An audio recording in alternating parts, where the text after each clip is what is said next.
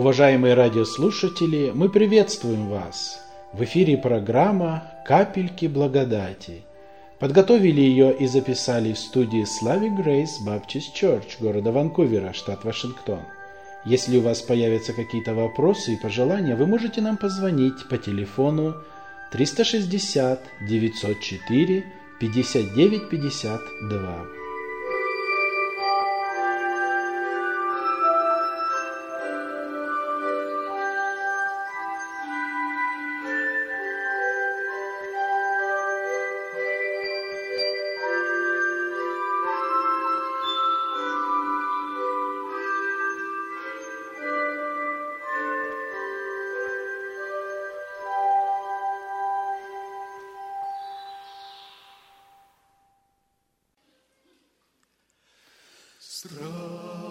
страшно бушует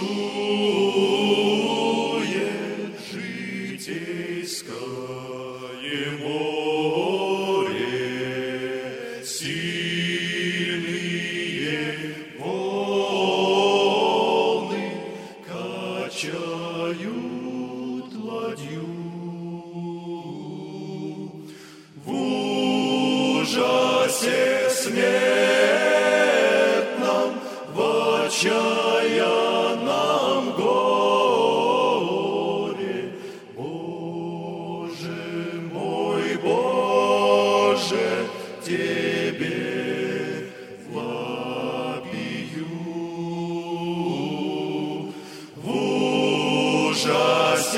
смерть.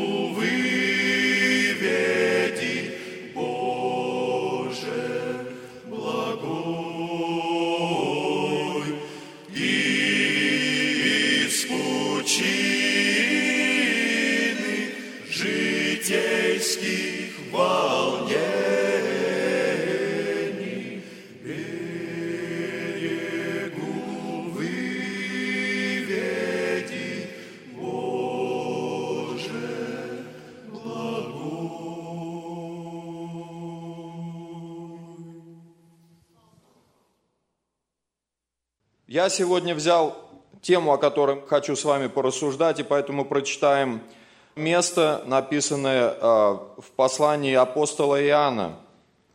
И э, это третья глава, восьмой стих прочитаем. «Кто делает грех, тот от дьявола, потому что сначала дьявол согрешил. Для сего-то и явился Сын Божий, чтобы разрушить дела дьявола. Мы с вами прочитали, как началась вот эта борьба Господа за наше спасение. Он сам совершил этот путь, и он совершил его непорочно. Мы знаем, что дьявол, который победил прародителей, которые были созданы прекрасно Богом, он не смог победить Господа нашего. И он победитель, как мы читаем в дальнейшем. И он, будучи праведен, свят, чист, он отдал свою жизнь, свою кровь для нашего искупления, для того, чтобы заплатить цену за наше спасение. Мы куплены дорогой ценой, так говорит Слово Божие. Поэтому сегодня я хотел бы с вами поговорить вот о том, что же пришел разрушить Господь, потому что здесь прямо апостол Иоанн указывает, что он пришел разрушить дела дьявола. То есть дьявол не сидит без дела. Все эти тысячелетия, которые человек жил на земле, он упорно трудился. И казалось бы, что делать Херувиму, который от начала обречен, которому сказано, что его ожидает. Но вы знаете, как ни парадоксально, загнанный в угол даже крыса отчаянно сопротивляется, не говоря уже о других творениях. И Херувим падший, он сделал все, что он мог, чтобы погубить как можно больше. И вот мы читаем, Слово Божие нам говорит, что первыми жертвами стали а, первые люди, Адам и Ева. И мы знаем, какой аргумент дьявол использует всегда к человеку. Он сеет недовольство Богом в сердце человека, и он сумел внушить Еве, что не все дано Богом, что есть нечто, что Бог не захотел вам дать. И вот этого и надо попробовать, то, что вам Бог не дал по какой-то причине. И он открывает, как бы в кавычках, вот это светлое, что случится, если мы попробуем того, что нельзя. И он обещает, что вы будете как боги. И мы знаем эту историю, но на этом не закончилось. И мы знаем, что за какое-то 1600, э, если считать по э, истории первых людей, 1600 э, с лишним лет, он настолько развратил первое человечество, что Бог раскаялся в сердце своем, так говорит Слово Божие, что создал человека. Иной, который нашел благоволение в очах Господних и получил заповедь спасти свою семью, построить ковчег, он все это время проповедовавший Э, покаяние, тем не менее он не нашел в сердцах людей, разложившихся того времени, отклика на эту проповедь, и никто не вошел в ковчег, но только Ной. И вот когда это спасение произошло, мы читаем «Бытие», дальше рассказывает историю, что дьявол терпеливо ждал, когда ковчег остановится, и опять приступил к этим людям, и уже внук Ноя, э, он начинает Э, строить город, э, который был назван Вавилон. И он как бы в сердце своем решил вознестись. Мы знаем, что это не случайно, это опять же работа падшего Херувима, который приступил к нему и говорит, что надо сделать себе имя, надо сделать себе славу. И вот этот Вавилон, который строили эти первые люди, только что э, спасшиеся, только что вышедшие из ковчега, он и стал в дальнейшем прообразом. Я сегодня буду говорить вот об этом Вавилоне, который стал прообразом падения человека. Опять падение, э, которое произошло вскоре после вот этого э, чудесного спасения в ковчеге. Я думаю, многие из вас, э, мы люди верующие, читаем Слово Божие, мы, наверное, обратили внимание, как часто Вавилон фигурирует в Писании – так пророку Иереме особо было сказано нести служение, он, будучи священником, он вызывал ненависть э, своего собственного народа, царя, князей, тем, что, как они говорили, он ослаблял руки народа, говоря, что не бойтесь идти в Вавилон. Тогда как царь и ну, руководство всего Израиля, оно призывало э, к битве за независимость, противостать э, Навуходоносору, противостать э, завоевателям. А Иеремия говорил, нет, это наказание от Господа, смиритесь.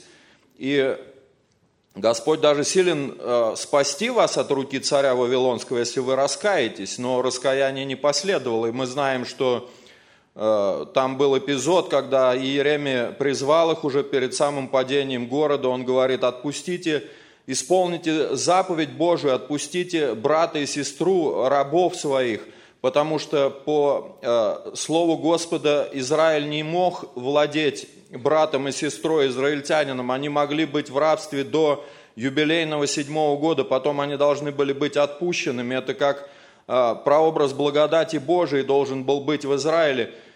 Они этого не делали. И Иеремия призвал их это сделать, и они согласились в страхе вот этого надвигающегося а, а, порабощения. Но тут же посожалели об этом и опять поработили своих братьев и сестер. И Господь им говорит, вот за то, что вы пообещали и не сделали, вот сейчас вы опять нарушили мою заповедь, вы сами станете рабами. Вы будете теми, рабами которых вы порабощали. Братья и сестры, это великие прообразы для нас, потому что Церковь Божия, она находится в Вавилонском плену. Мы знаем, что вот эта плоть наша, она поработила нас этому миру, и мы находимся в этом мире, как бы мы ни рвались в небеса духом своим, мы здесь. И наша плоть – это та завеса, которая отделяет нас от Господа. Мы знаем, что немедленно, как только наша плоть перестает дышать, мы видим Господа. Это, это мгновения, это какие-то доли, секунды, но так Господь создал, что мы находимся вот в этом плену до времени и ждем этого освобождения. И вот этот Вавилон духовный, который э, дьявол построил на земле, я о нем сегодня больше хотел бы говорить, потому что тот Вавилон царя Новохудоносора или э, тех древних времен, он всего лишь э, прообраз – вы знаете, если мы откроем книгу Откровения, она очень много говорит о Вавилоне опять. Я прочитаю просто вам несколько мест, э, это только лишь малая часть.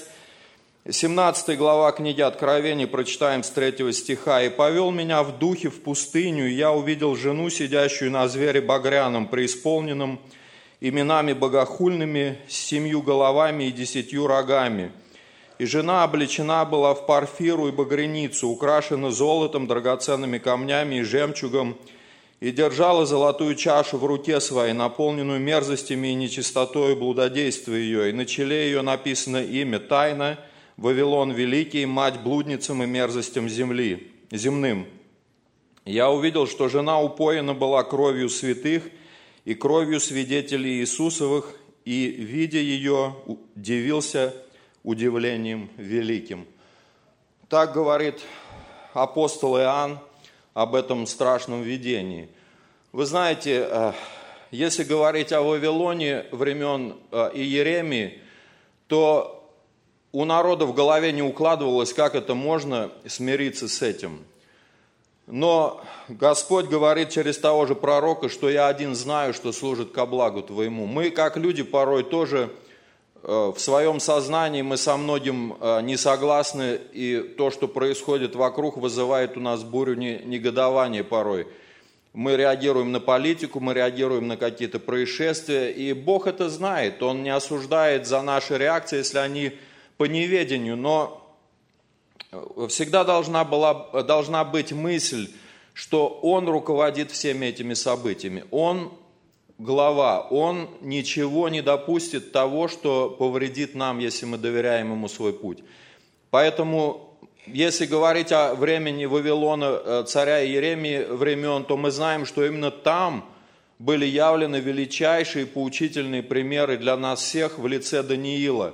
Именно там просиял вот этот образ великого пророка Божия, который очень много также сказал о последнем времени. И там были э, Сидрах, Месах и Авдинага. Именно там Господь показал прообраз, как церковь должна противостоять вот этому Вавилону, который окружает нас, вот этой блуднице, которая сидит на звере багряном. Потому что если мы читаем внимательно историю пленения Израиля, стоял Даниил твердо, он никогда не шел на компромиссы, на основах святости Божией. И мы знаем, что когда Даниил делал вот это решение, то фактически по-человечески он обрекал себя на немедленную смерть, потому что он противостоял величайшей империи, которая человека просто ни во что не ставила, и тем более он был пленник, он был раб, он был полностью в подчинении тех людей, кому э, царь их поручил, этих юношей. И вдруг вот такая сила, желание в этом э, юноше стоять в тех заповедях, которые он так высоко ценил и который светил в сердце своем. И мы видим историю этого. Мы также видим историю его друзей. Для нас всех, я думаю, вот в наше время, в которое мы живем, это особо ценно, потому что когда все, вся эта империя зла ополчается против нас, против наших детей, мы должны знать, что Бог неизменен. Он никогда ни на какие компромиссы не идет. Он нигде никогда ни в чем не уступает. Его взгляды неизменны. Мы знаем, что Лот, который жил в подобной ситуации в Содоме, и когда Бог приходит, чтобы вывести Лота оттуда, мы видим, с какой проблемой он столкнулся. Мы видим, что его семья уже оказалась втянутой в эту империю, уже не смогли выйти. Мы видим, что его зятья смеялись, они думали, что он шутит. Э, то есть дочери остались там, кроме двух. Жена не смогла выйти, не оглянувшись, потому что сердце там оставалось. Эта угроза, она всем нам сегодня, вот в этой империи зла, где мы живем – не оказаться втянуты, втянутыми в компромиссы с этой империей, потому что если мы посмотрим, сегодня, братья и сестры, у всех есть компьютер, особенно молодежь, посмотрите некоторые факты о Европейском Юнионе. Знаете, я давно слышал, я просто посмотрел вот это перед проповедью. Вы знаете, символ, э, который взял Европейский Союз для себя, наверное, молодежь знает, это недостроенная Вавилонская башня. Случайно это, братья и сестры, они люди неверующие, они вот в это как раз не только не верят, но борются со Словом Божиим. Они построили здание парламента Европейского Союза в форме недостроенной Вавилонской башни – у них очень много символов в Европейском Союзе. И эти все символы, они либо сатанинские, либо языческие, но они все совпадают с тем, что пишет э, Иоанн в своем откровении. Он говорит, вот как мы прочитали с вами, жена, сидящая на звере багряном, так Бог смотрит на распавшееся человечество, блудницы, сидящие на звере. Они этот символ везде выставляют. У них символ Европейского Союза, женщина, сидящая на, а, а, ну, как бык там, такое животное изображено. И они говорят, это мифология, это Европа, из греческой мифологии, она была похищена богом языческим, который превратился в быка, и она залезла, и он с ней вошел в воду, и там накрит ее отвез. Теперь само слово Европа очень знаменательное, оно с греческого переводится как всеобщее лицо, то есть олицетворение многих – вы знаете, когда все это э, посмотреть через Писание, через Слово Божие, то мы читаем, что там будут происходить события. Вот эти цари, которые будут цари как бы на час. Мы видим, что вот эти все структуры, которые сейчас активно создаются, о которых, кстати, нам ничего не говорят. Вы много новостей вообще слышите, что делается главами государств сегодня? Я вот всегда удивляюсь, что нам ничего не известно. Мы живем как бы в отдельной комнате. Там что-то делается, но никому об этом ничего не говорится. Слово Божие говорит, что начиная там э, с середины примерно книги Откровения, что вот то, что дьявол строит, направлено к тому, чтобы все человечество, все человечество взять под свой контроль. И ему удастся практически добиться этой цели, потому что написано, только записанные в книге жизни у Агнца, они смогут противостоять, когда закончится вот эта тайная подготовка. В чем же она заключается? Совет Европы говорит, что мы взяли символ Вавилона, где Бог рассеял людей, как бы соединить опять все это, потому что у них есть девиз э, э, «Many tongues, one voice». Это говорит много языков, но один голос у нас у всех будет. И они выпускают марки, где очень много вот этой символики. Книга Откровения это описывает, что так будет в конце дней. И Господь говорит, что святым Божиим, как вот когда-то Даниилу, Сидраху и Месаху, придется противостать этой огромной империи. И мы читаем с вами в дальнейшем в Откровении, 18 глава, она описывает события, которые Господь произведет – в конце дней, и мы приближаемся к этому, братья и сестры, почему я сегодня об этом говорю, мы подошли очень-очень близко к этому всему, потому что эти тайные дела, может быть, они нам особо и не нужны. Я сегодня говорю не для того, чтобы вас посвящать в эти новости, не для того, чтобы мы видели, что Слово Божие исполняется, что, может быть, э, те, кто постарше, они не смотрят за этими компьютерными делами – мы очень близко, мы подошли к исполнению последних пророчеств Писания, которые нам говорит Слово Божие. Господь накажет Вавилон. Господь разрушит дела дьявола, потому что для этого он пришел. И вот здесь в 18 главе э, так Иоанн описывает, что «И услышал я иной голос с неба, с 4 стиха, я читаю 18 глава, говорящий, «Выйди от нее, народ мой, чтобы не участвовать вам в грехах ее, и не подвергнуться язвам ее, ибо грехи ее дошли до неба. И Бог воспомянул неправды ее. Воздайте ей так, как она воздала вам, и вдвое воздайте ей по делам ее. В чаше, в которой она приготовляла вам вино, приготовьте ей вдвое. Сколько славилась она и роскошествовала, столько воздайте ей мучений и горестей. И здесь глава описывает казнь над э, Вавилоном и вот над этой блудницей. Вы знаете, я вот сравниваю свое детство, воспитание, я думаю, люди вот постарше помнят, и как сейчас происходит. И вот эта э, цель, именно разложение грехом сегодня стоит на первом месте. Если нас когда-то воспитывали в духе безбожия, то сейчас воспитывают в духе э, слияния с грехом. Вы знаете, внушается, что грех вообще понятие неправильное, что такого понятия вообще нет – и вот это э, садомовское э, мировоззрение, оно сегодня настолько рано ста, э, стараются детям это вложить в голову, что христианам буквально надо полностью сконцентрироваться на своей собственной праведности и следовании Слову Божию и воспитывать детей и уповать только на Господа. Потому что время действительно сегодня близко при дверях, я бы так сказал – если мы посмотрим на Израиль, это время исполнения пророчеств об Израиле. Если мы посмотрим на мир, это время исполнения пророчеств об этой блуднице. И оно настолько близко для нас, что Господь говорит, когда увидите все сие сбывающееся, знайте, что близко при дверях. Братья и сестры, когда я поднимаю вот такие разговоры, с кем-то мы общаемся, неправильная реакция, неправильная – что мы начинаем ужасаться. Почему она неправильна? Потому что Господь в 24 главе Евангелия Матфея, Он говорит, смотрите, не ужасайтесь. Почему мы ужасаемся, братья и сестры? Потому что где-то мы не готовы. Где-то у нас в сердце какой-то страх, вот то, что сейчас так хорошо и гладко все идет, потерять вот это. А Господь говорит, что возрадуйтесь, ибо приблизилось время избавления вашего. Ибо в эти дни, когда замкнется кольцо, когда создастся полный контроль, мы читаем, как будет тяжело на земле. Но это ничто по сравнению с вечностью. Апостол Павел говорит, что то, что нам Господь приготовил, оно никак и ни с чем не сравнимо. Это действительно прекрасная будущность.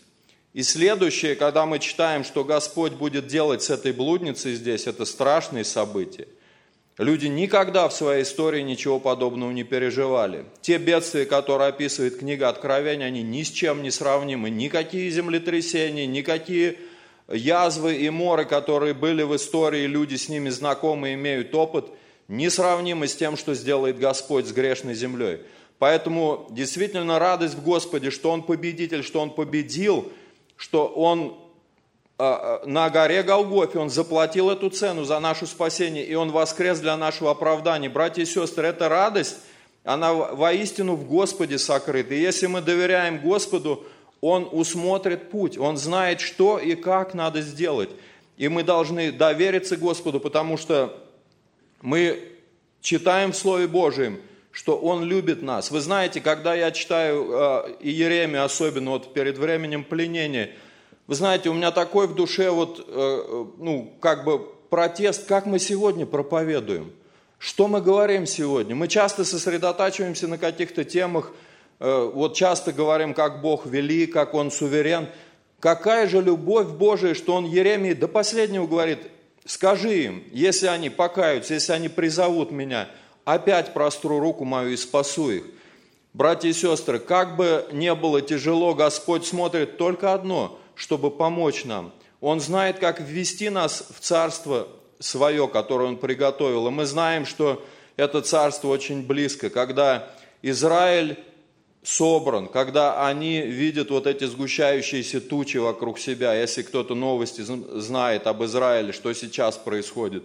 Написано в конце, соберутся все народы против Иерусалима. Это время очень близко, потому что сегодня практически все государства требуют одного – дало Израиль, дало Израиль. И у большинства правителей мира такая э, цель стоит. Даже Америка, которая когда-то была опором, опорой и другом, она сегодня требует э, отдать все палестинцам.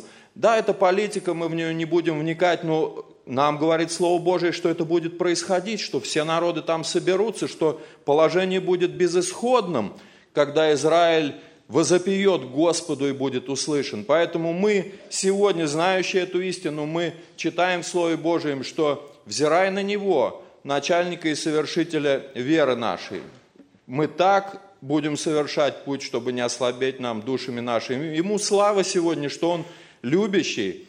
Он в эти последние дни, Он особенно испытывает нашу веру, упование на Него и доверие Ему, потому что, помните, в дни Иеремии Он говорил, не бойтесь, в Вавилоне живите так, как вы всегда жили. Мы будем жить, мы не будем говорить о том, что надо сегодня что-то менять, там не жениться, не выходить замуж, как делались такие уже заявления неоднократно в истории, но жить так, как мы живем, только с упованием на Господа, что Он усмотрит наш путь, и Ему за это слава Отцу, Сыну и Святому Духу. Аминь.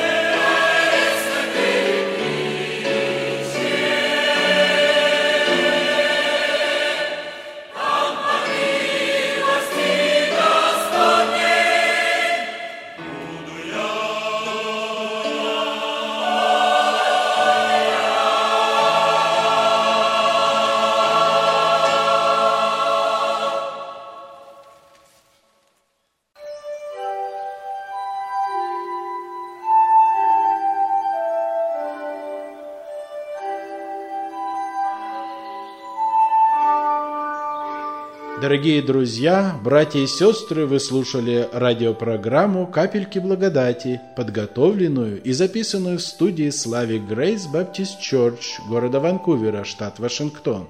Если у вас будут какие-то вопросы и пожелания, вы можете нам позвонить по телефону 1 360 904 59 52. Божьих вам благословений!